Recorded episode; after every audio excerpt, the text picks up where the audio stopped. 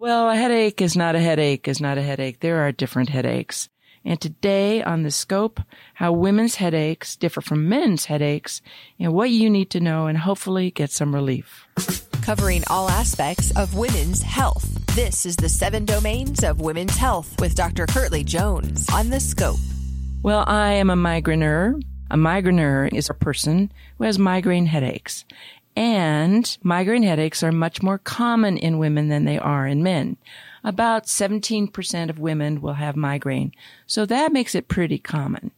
What are migraines? Migraines are a kind of headache that occur usually on one side of the head or the other.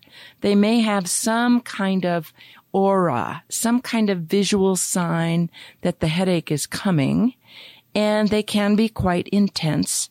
They usually don't last for days and days, but women have them more than men, and there's relief out there.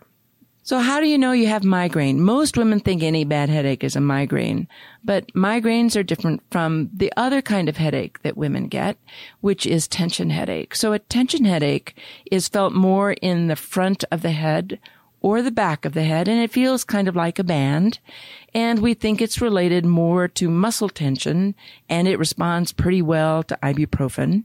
So clearly, not all headaches are migraines. Migraines used to be thought to be due to changes in the blood supply to the head, but it's not really that. We're still barely understanding it, but it tends to be more on one side or the other and it's got more visual problems associated with it, more nausea and vomiting associated with it, and it's more likely to change with your periods. So why do women have more migraine than men? Well, migraine seems to be associated with ups and downs. Ups and downs in food, ups and downs in sleep, ups and downs in um, hormones. In the migraine world, they call those triggers. What are your triggers for migraine?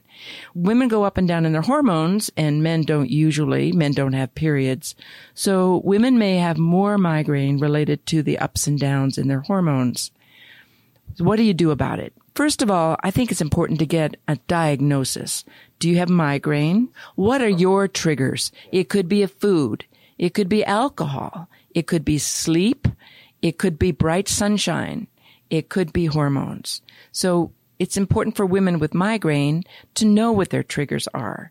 Sunshine, actually, bright sun is a common trigger for many people. Uh, sleeplessness is a common trigger. And for women, uniquely, their menstrual cycle can be a common trigger. So it's important for women with migraine to know your triggers, which can help prevent the migraine from coming if you take it early in the course of your headache or when you have that amazing aura so know your triggers. Think about medications. There is some data that even low dose aspirin taken every day may help some women with migraine. The great news for women is the majority of women with migraine get better when they go through menopause. The perimenopause can be rocky for migraineurs with hormones going up and down.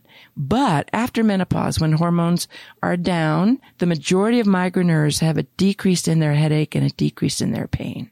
If you have the worst headache of your life, a blinding headache associated with numbness or difficulty speaking or difficulty moving, this is an emergency and you need to go to the emergency room but there's medication to help prevent them and medication to treatment. You should be able to see your physician to talk about these things. There's good hope for the future. Have a question about a medical procedure? Want to learn more about a health condition? With over 2,000 interviews with our physicians and specialists, there's a pretty good chance you'll find what you want to know. Check it out at thescoperadio.com.